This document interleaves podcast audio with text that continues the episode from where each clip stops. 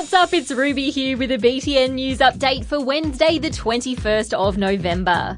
First up, have you ever walked outside underneath the night sky and asked yourself, are there people up there like us?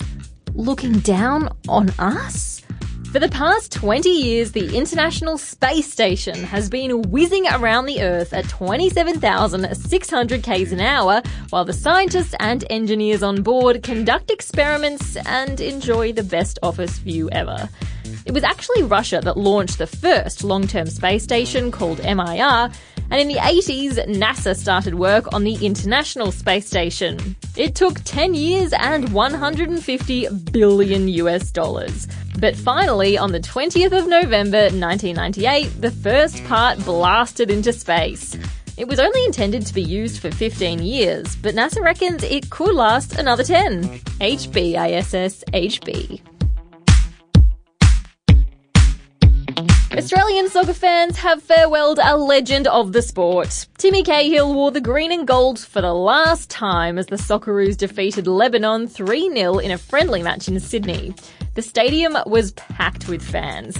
They gave their hero a huge cheer as he came onto the ground in the 82nd minute. After the match, Cahill said thanks very much to his fans for their support over the years.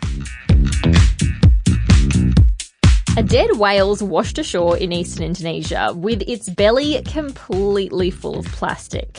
Researchers from the World Wildlife Foundation say there were nearly six kilos of plastic in this rotting sperm whale's stomach, including more than 100 plastic cups, four plastic bottles, 25 plastic bags, two thongs, a nylon sack, and more than a thousand other bits of plastic.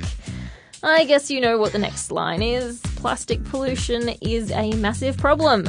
There are too many sea creatures munching down on the stuff instead of their normal, instead of their proper seafood. And finally, here in Oz, we don't celebrate the holiday Thanksgiving, but you might know it's just about to happen over in America. The president's been pardoning turkeys and other weird stuff, but essentially the holiday's about hanging out with your family, eating yummy food, and being thankful for the things you've got. 33 years ago, a man named Scott was set to spend Thanksgiving alone, and he wasn't really keen on that idea, so he put an ad in the local paper inviting up to 12 people to just come along to his place for the occasion and eat with him. It must have been a big success because fast forward 33 years and this year he's got about 50 guests coming to eat with him.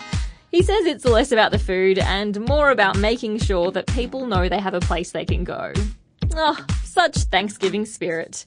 And that's all the news I've got for you guys today, but I'll be back with more tomorrow, so I'll catch you then. Bye!